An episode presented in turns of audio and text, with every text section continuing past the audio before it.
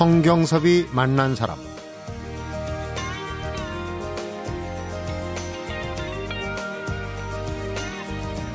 인간의 뇌가 기쁨을 느낄 때는 다른 사람과 소통을 나눌 때라고 합니다. 특히 상대방과 눈을 마주보며 소통할 때 가장 큰 기쁨을 느낀다고 하니까 오늘 만나는 사람들과는 꼭 눈을 마주보고 얘기해서 일주일간 복잡해진 머릿속을 기쁨으로 채울 수 있었으면 합니다. 성경섭이 만난 사람, 오늘은 김성수 문화평론가 장석주 시인이 함께하는 문화탐방 인문학 카페로 만나봅니다.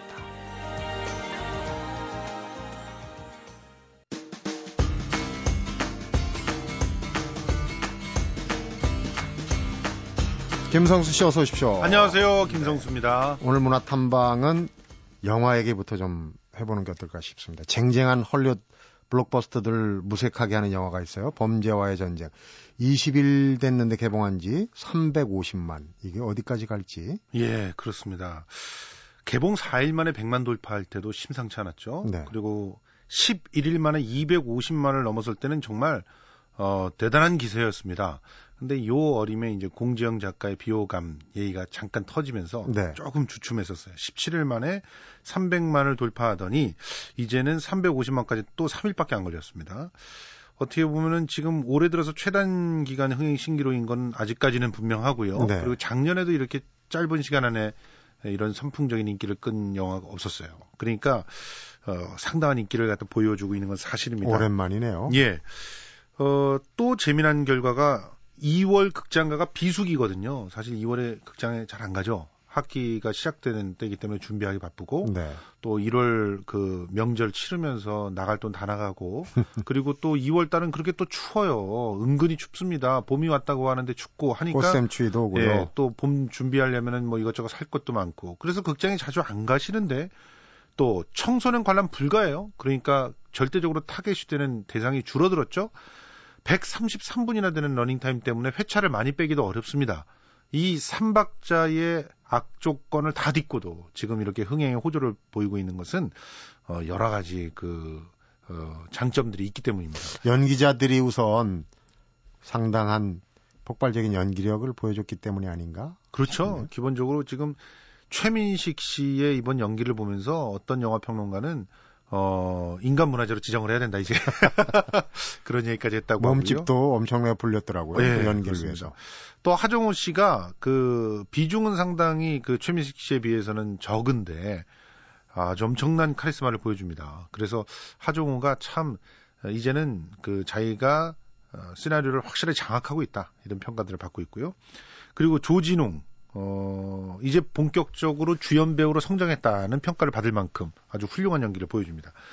그리고 이번 영화를 통해서 미친 존재감을 드러내는 그 새로운 배우들이 음. 있어요. 음. 뭐 곽도원, 김성균 이런 배우들은 진짜 그야말로 리얼한 연기가 어, 새롭게 화제가 되는 그런 배우들이 아닌가 이렇게 생각이 드는데. 곽도원 씨 같은 경우는 검사역 맡은. 예예예 예, 예, 그렇습니다. 인터뷰 보니까 뭐 고졸밖에 안 됐지만은 검사역을 예.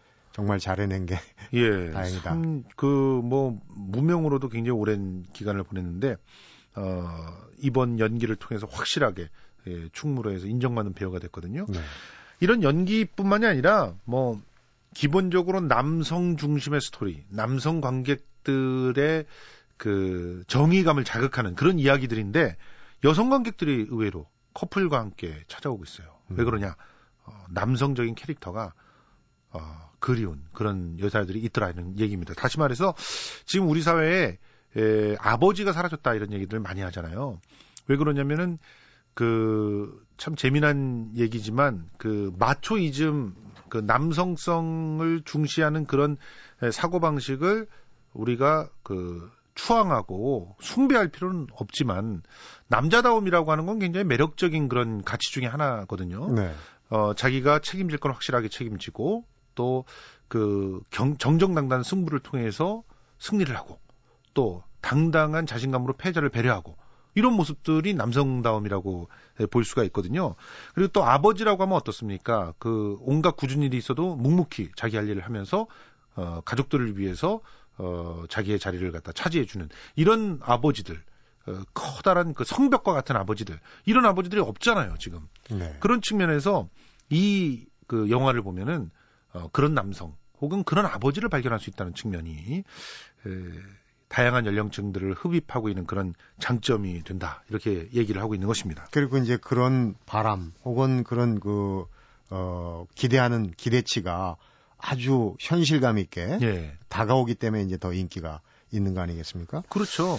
또 한 가지는 이제 이 요즘 흥행하는 작품들을 보면은 범죄와 전쟁도 그렇고 범죄와 전쟁은 이제 80년대 뭐 조폭 소탕 8, 90년대 이 얘기를 배경으로 하고 있고 하는데 특정 시대나 어떤 있었던 얘기 실화를 배경으로 하는 거는 그만큼 어, 현실감이 좀 있기 때문인 거 아닌가? 예, 그렇습니다. 보이는데요. 그러니까 한국 영화의 최근 흥행 코드 중에 하나가 뭐냐면 시대예요, 시대.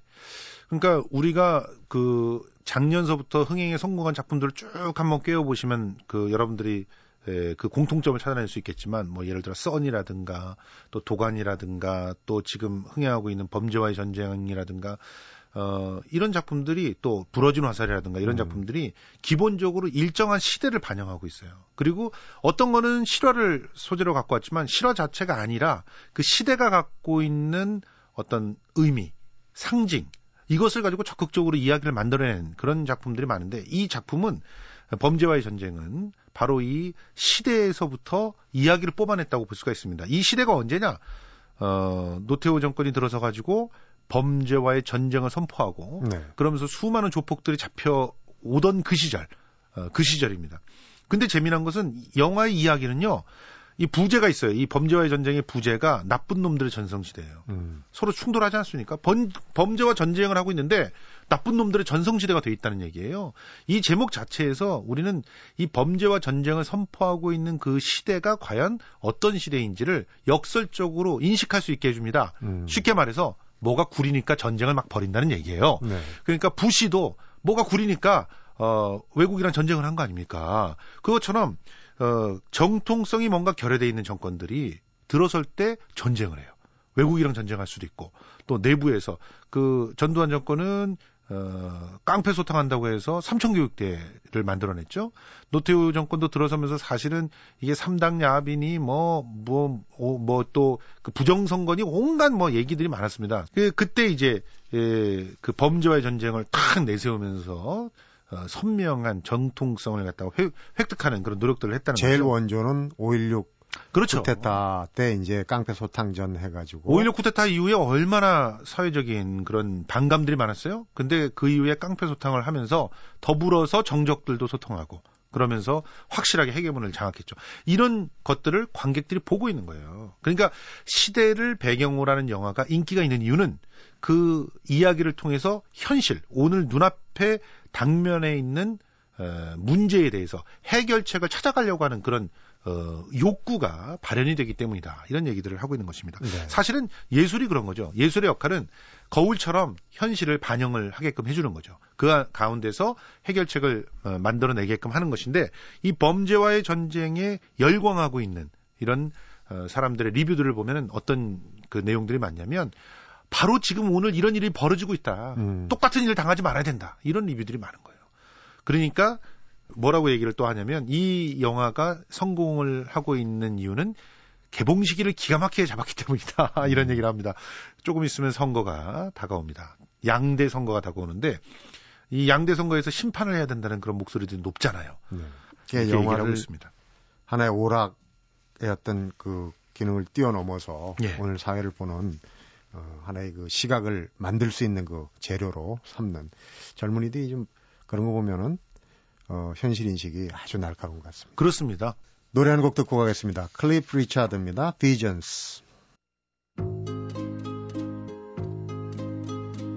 Visions of you in shades of blue, smoking, shifting, lazily drifting, my darling.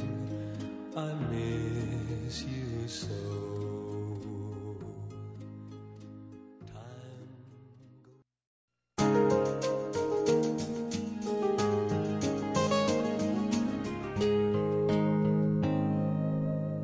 성경섭이 만난 사람. 서울시향의 정명훈 예술감독이 방북 공연 어, 연주를 한다고 얘기했는데 그게 잘 안 된 모양이에요. 그런데 그 예. 대신 어, 북한 관현악단을 프랑스 파리에서 지휘한다는 얘기가 들어와 있어요. 예. 이것도 굉장히 그 반가운 소식입니다. 사실은 남북 합동 공연을 하는 것이 가장 좋겠죠. 그런데 지금 솔직히 남북 관계가 굉장히 경색되어 있고 네. 그쪽도 갑자기 또 이런 거 받아들이고 그러면 굉장히 창피할 거예요. 그러니까 어, 대신 아이디어를 내준 게 이제 파리에서 북한과 프랑스 오케스트라 공연을 한다는 거죠. 음. 근데 여기서 지휘를 하는 그런 어, 계획을 갖다 짜고 있는 겁니다. 사실은 정명훈 감독이 어느 정도 그 공감대가 형성이 되었다고 하면서 이런 발표를 갖다 할 때만 해도 남북 합동 공연이 막 정말 올해 내에 성사되는 거 아니냐 거의 되는 걸로 얘기들을 생각을 했었는데 근데 뭐 그게 완전히 사라진 건 아닙니다. 그래서 12월 정도에 그 서울시향이 베토벤 합창교향곡을 연주할 계획이라고 해요. 근데 어, 그때쯤 남과 북이 함께하면 얼마나 좋겠느냐 또 이런 얘기를 했어요. 네. 그러면 올해 안에 계속적으로 접촉을 해보겠다는 얘기고 이제 3월에 어, 지휘를 정명훈 예술 감독이 하고 라디오 프랑스 필의 서울시향 단원 4명이 있고 거기에 이제 북한 쪽 사람들이 같이 와서 공연을 하고 이렇게 되면은 타국이지만 뭔가 어, 예술로서 경색된 국면을 풀어보려고 하는 그런 시도들이 있게 되는 거 아니냐 이런 얘기인데 아무튼 어, 서울시향의 발전을 위해서도 그렇고 또 남북 관계의 진일보를 위해서도 그렇고 어, 계속적으로 정명훈 감독이 이런 행보들을 꾸준히 예, 했으면 하는 그런 기대를 12월이라 그러면 이제 대선이 있고 해서 예. 그와 맞물려서 그게 대선이라는 게 이 남북 합동 공연의 호재가 될 수도 있고 그럼요. 또 아닐 수도 있는데 그건 이제 그 상황은 좀 유동적이라고 볼 수 있네요. 뭐 이건 추정이긴 하지만 음. 이 정부 안에서는 이 공연을 하기가 어렵지 않을까 그런 생각들은 해봅니다. 네. 그렇기 때문에 이게 좀 지나야 되겠죠. 앞에서 범죄와 전쟁에 이제 그 검사역 또 조폭역 나왔던 두 배우가 예, 예. 사실은 연기를 위해서 이 우선 먹는 게 해결이 안 되지 않습니까? 그렇죠. 그래서 막노동판도 가고 뭐 그랬다는데 네. 이 영화에 일단은 데뷔를 하면서 조금 그 연기를 지속적으로 할 수 있는 그런 이제 길이 열렸다고 그래요. 예. 대학로에서 잔뼈가 굵은 그야말로 그 연극 배우들이 이제 활약을 보인 건데 영화에서. 그런데 지금 TV 드라마는 정말 대학로에서 자주 봤던 얼굴들이 많이 진출해 있습니다. 네. 그래서 최근 들어서 이게 하나의 또 트렌드다 이렇게 얘기를 하고 있어요. 왜 그러냐면 종편들이 많이 생겨나면서 실제로 드라마가 제작되는 양이 늘어났습니다. 그리고 어, 영화도 어, 작년서부터 영화를 제작하는 한국 영화 제작 편수가 계속 증가하고 있거든요. 네. 이렇게 되다 보니까 한동안 또 그 대학로 연극 배우들이 그 영화에 진출하는 그런 모습들이 주춤했었는데 새롭게 하나의 트렌드로 드러나고 있는 겁니다. 특히 MBC 새 주말 드라마죠 무신에 이 주목받는 얼굴들이 많이 있어요. 네. 이그 배우들은 어, 대학로에서는 그야말로 그 얼굴 마담들인 그런 배우들이 이 무신에서 장군들로 이렇게 자주 보여서 출연자들이 굉장히 많아요 무신에. 예, 굉장히 많은데 뭐 예를 들어서 지금 김준에게 주인공 김주혁이죠. 그 네. 무예를 가르치고 있는 승려 김윤우 이 박혜수가 이 동아연극상 신인연기상 수상을 했던 배우고 연극 도, 교화만발 기억하시는 분들은 아 이 친구 TV에도 나오는구나 이렇게 보실 텐데 네. 에, 기억하실 테고요. 또 그 이남이라고 하는 대학로에서는 아주 그 전설 같은 배우가 있습니다. 이 이남이도 역시 어, 최우의 동생 최향을 돕게 되는 모사꾼 최삼보 역으로 나오고 있고요. 그 외에도 그 극단 골목길 출신의 고수희 씨. 네. 영화에서도 이미 우리 친절한 금자씨나 이런 데서 많이 봤죠. 그 넉넉한 몸집을 이끌고 아주 성물군 열기를 보여주는데 이 고수희 씨도 여기 나오네요. 그리고 어 우리 그 골목길이라고 하면은 박근영 연출가를 얘기하지 않을 수가 없는데 이 박근영 연출가의 페르소나라고 얘기되는 김영필 씨가 어, 최후의 가신 박송비 역할을 하고 있는데요. 음. 청춘 예찬 또 너무 놀라지 마라 등에서 아주 골목길의 대표작을 만들어 온 그런 배우인데 이 배우도 역시 나오고 있습니다. 종편에서도 많이 나오는 것 같아요. 그렇죠. 종편에서도 지금 뭐 어, 한두 명이 아닌데요. 이렇게 연극 배우들이 TV로 어, 올라가고 있는 그런 상황들은 어, 말씀드렸듯이 영화도 늘어나고 있고 TV 드라마도 자꾸 늘어나고 있는 상황인데 이렇게 되면 되니까 대학로에는 더 배우를 찾기가 힘들어졌다는 그런 얘기들이 나오고 있어요. 어, 사실은 배우들이 어, 풀이 굉장히 좁다라고 하는 걸 이런 면에서 느끼는데 대학로를 더욱더 육성시키지 않으면 이런 좋은 배우들이 나오지 않지 않겠느냐 하는 생각들 해봅니다. 네. 대학로를 잘 토대를 갖다 다져놓으면은 이런 좋은 배우들이 TV 드라마나 영화에서 더 어, 자기의 그 모습들을 확실하게 선보이지 않을까 생각을 하면서 네. 대학로를 튼튼하게 만드는 그런 계획들이 좀 세워, 세워져야 되지 않을까 이런 생각들을 해보고요. 특히 드라마 제작사, 영화사 그냥 빼서 먹지만 말고 좀 이렇게 이쪽에다 좀 어, 씨앗 뿌리듯이 좀 뿌려주기도 했으면 좋겠습니다. 키워야죠. 그렇죠. 어. 예. 키운 것만 빼다 먹을 게 아니라. 그렇죠. 세계적인 밴드가 나온다고 하는 소문도 있고 하여튼 그 지산 락 페스티벌이 티켓이 2분 만에 매진이 됐다. 이게 기록인가요? 그렇습니다. 그 락 페스티벌이 인기가 있고 지산 락 페스티벌이 특히 인기가 있는 어, 페스티벌이지만 이렇게 인기 있을 거라고는 생각도 못 했어요. 어, 그 20, 어, 2일이었죠. 22일 5시에 티켓 오픈이 진행이 됐다고 하는데 1분 만에 5천 장이 매진돼 버렸습니다. 네. 어, 그 댓글에 막 엄청난 그런 어, 비난과 허탈, 자괴를 갖다 담고 있는 그런 댓글들이 쏟아지고 있는데 음. 왜 이렇게 됐느냐? 사실은 라디오 헤드가 나온다니까 그런 겁니다. 영국 출신의 세계적인 밴드 라디오 헤드가 그렇죠. 지산에 출연한다고 하니까 사람들이 전부 다 칼을 갈고 있었어요. 그러다가 오픈하자마자 서버가 아주 그 어, 과부하가 생길 만큼 폭주했고요. 2분 만에 매진되고 말았습니다. 네. 어, 장마가 있을 예정인데 그 장마를 뚫고 과연 라디오에 대해 공연은 얼마나 또 전설이 될지 한번 기대를 음, 해보겠습니다. 7월 달이죠. 7월 27일부터 3일간인데 한여름에 펼쳐질 지산 밸리 록 페스티벌 기대가 됩니다. 아, 오늘 다양한 소식 잘 들었습니다. 고맙습니다. 고맙습니다. 성경섭이 만난 사람 오늘은 김성수 문화평론가 장석주 시인이 함께하는 문화탐방과 인문학 카페로 만나보고 있는데 노래 한 곡 듣고 가겠습니다. 엘튼 전입니다. Candle in the Wind.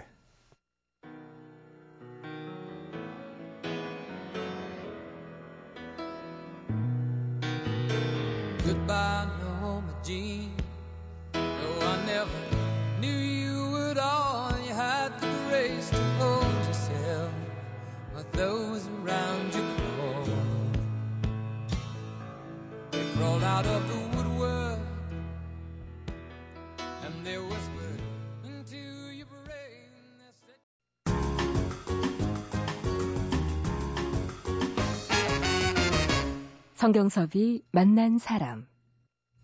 장석주 씨 어서 오십시오. 네, 안녕하세요. 2월이 29일까지 있는 짧은 달이에요. 이제 오늘까지 합쳐서 딱 닷새 남았네요. 네. 이번 주에 인연을 맺을 인문학 도서 어떤 책인가요? 좀 아주 흥미진진한 책을 갖고 나왔는데요. 네.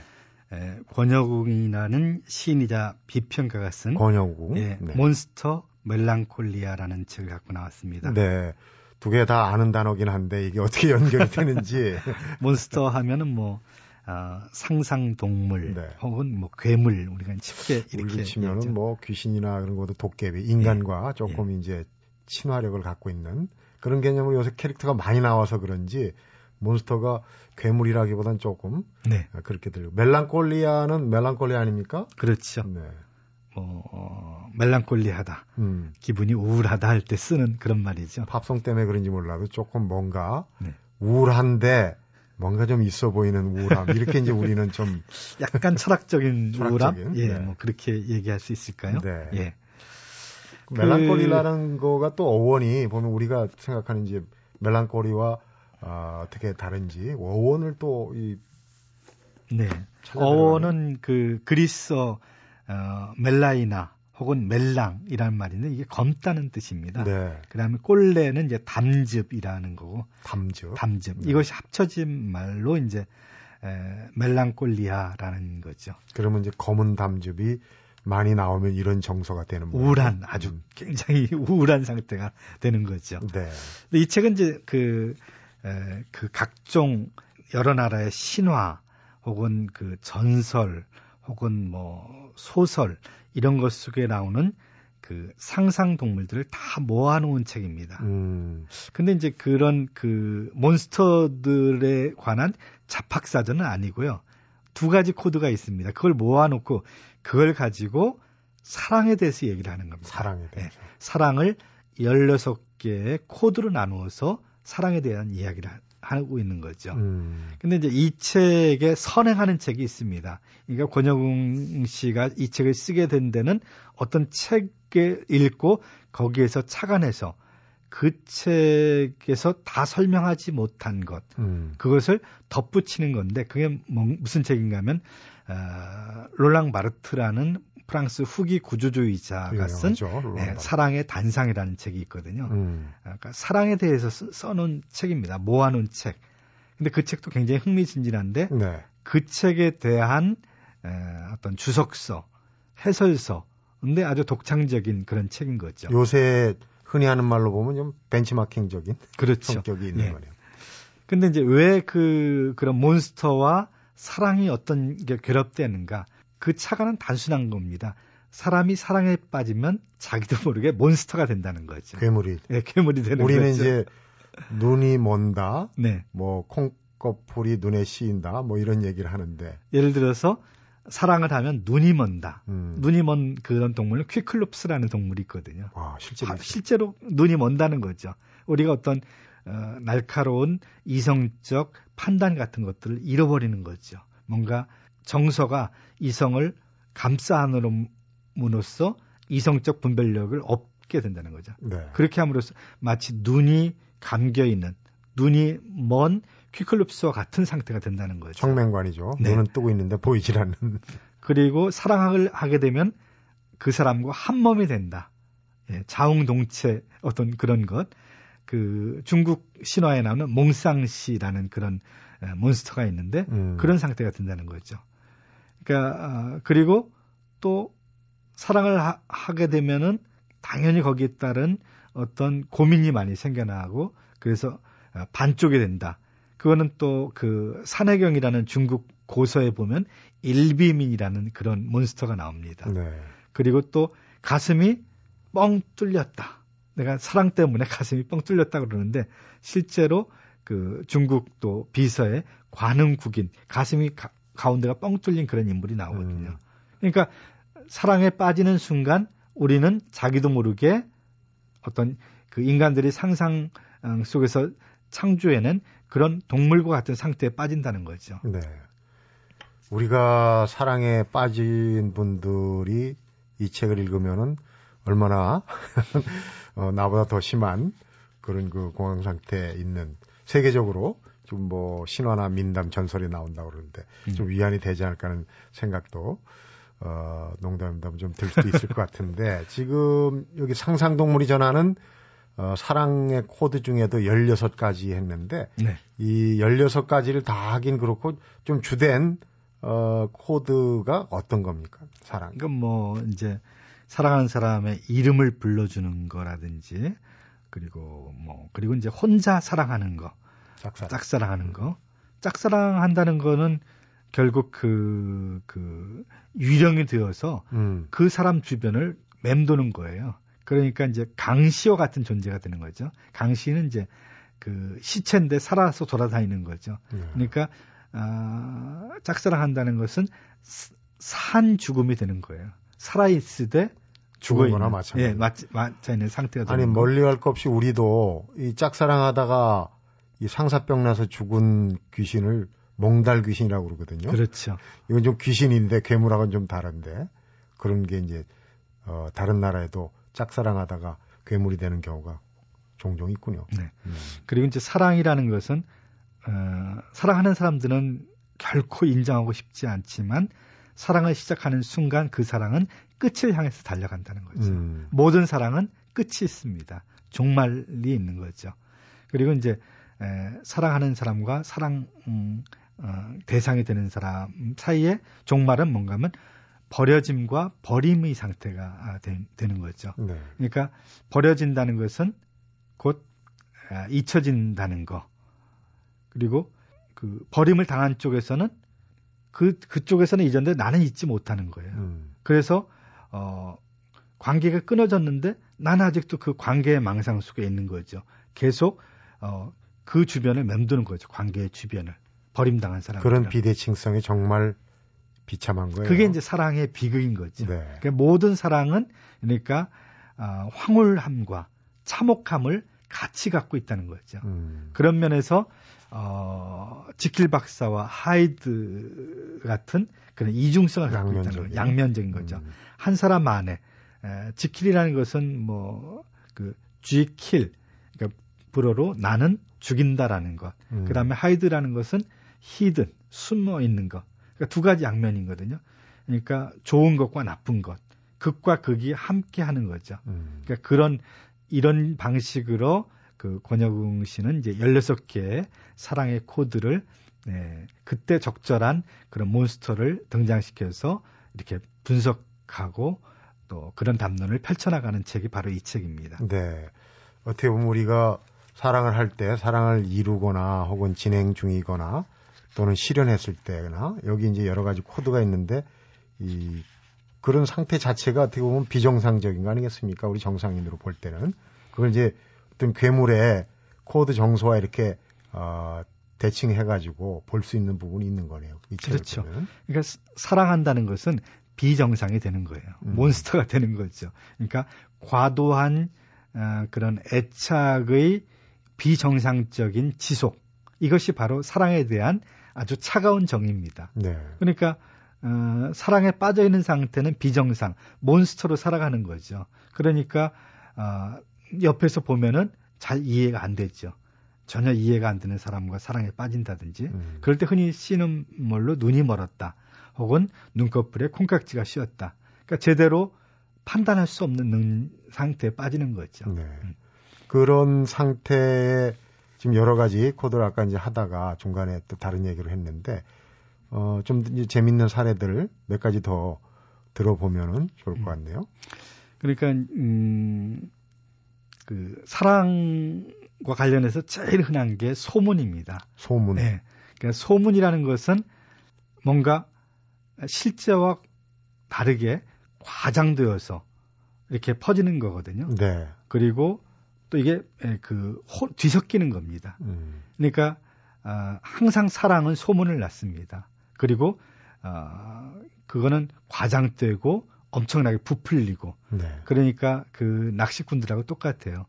아, 요만한 에, 물고기를 놓쳤는데 낚시꾼들은 항상 놓친 고기는 월척이죠. 엄청나게 그렇죠. 큰. 음. 예. 그러니까 에, 이런 예로서 그 장자에 나오는 어떤 그 곤과 붕의 얘기 그야말로 곤이라는 어마어마한 물고기, 그 붕이라고 하는 정말 어마어마한 새. 그러니까 이거는 뭐 날개를 펼치면 바다가 다 그늘에 드리는 것처럼 음. 커지는 거.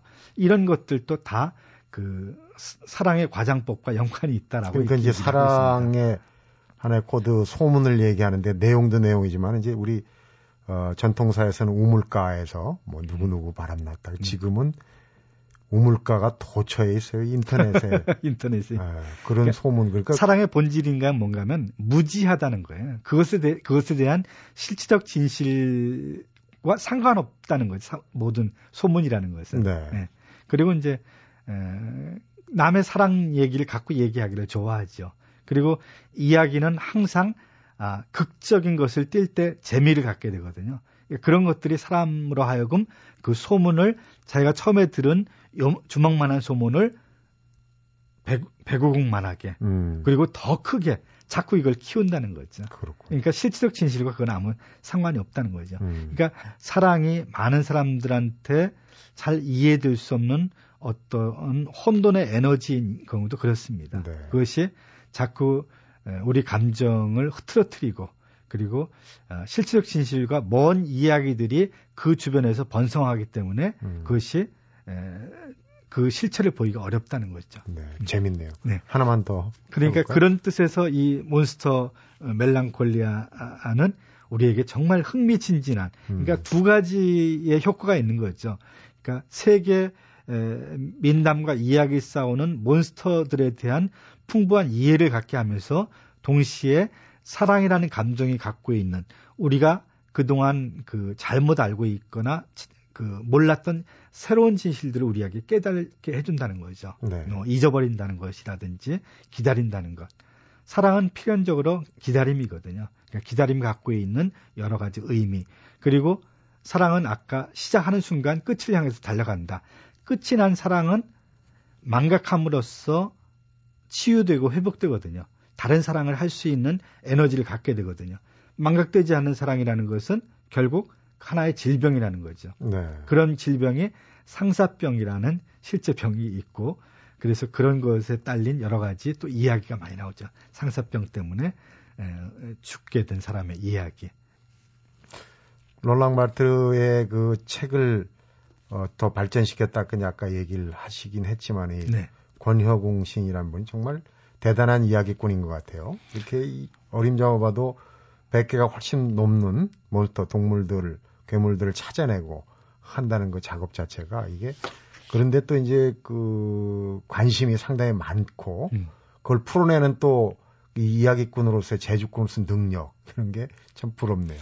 어, 인문학적 식견이 우선 굉장히 그 넓은 사람이고요. 네. 이야기를 풀어내는 필력도 아주 뛰어난 음. 그리고 시인이니까 본질적으로 어, 상상력을 가지고 있는 사람이고 이런 책은 제가 볼 때 상당히 독창적인 책이고요. 네.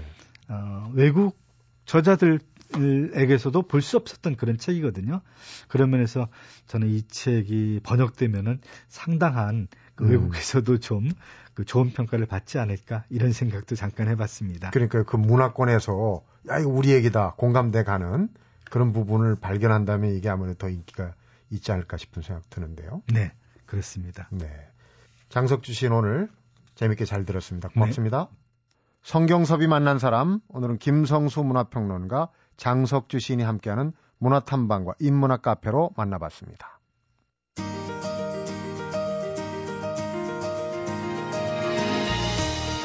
권여공 시인이 이런 얘기를 했네요. 뜻하지 않은 만남을 우연이라고 하고 반드시 그렇게 될 만남을 필연이라고 한다면 하나하나의 발걸음이 우연이요. 그 발걸음들이 만들어낸 길이 바로 필연이라는 거죠. 오늘 우리에게 일어난 일들 역시 순간순간이 만들어낸 필연이라고 여긴다면 매 순간 좀 더 신중을 기해야 되지 않을까 생각됩니다. 성경섭이 만난 사람 오늘은 여기서 인사드리겠습니다.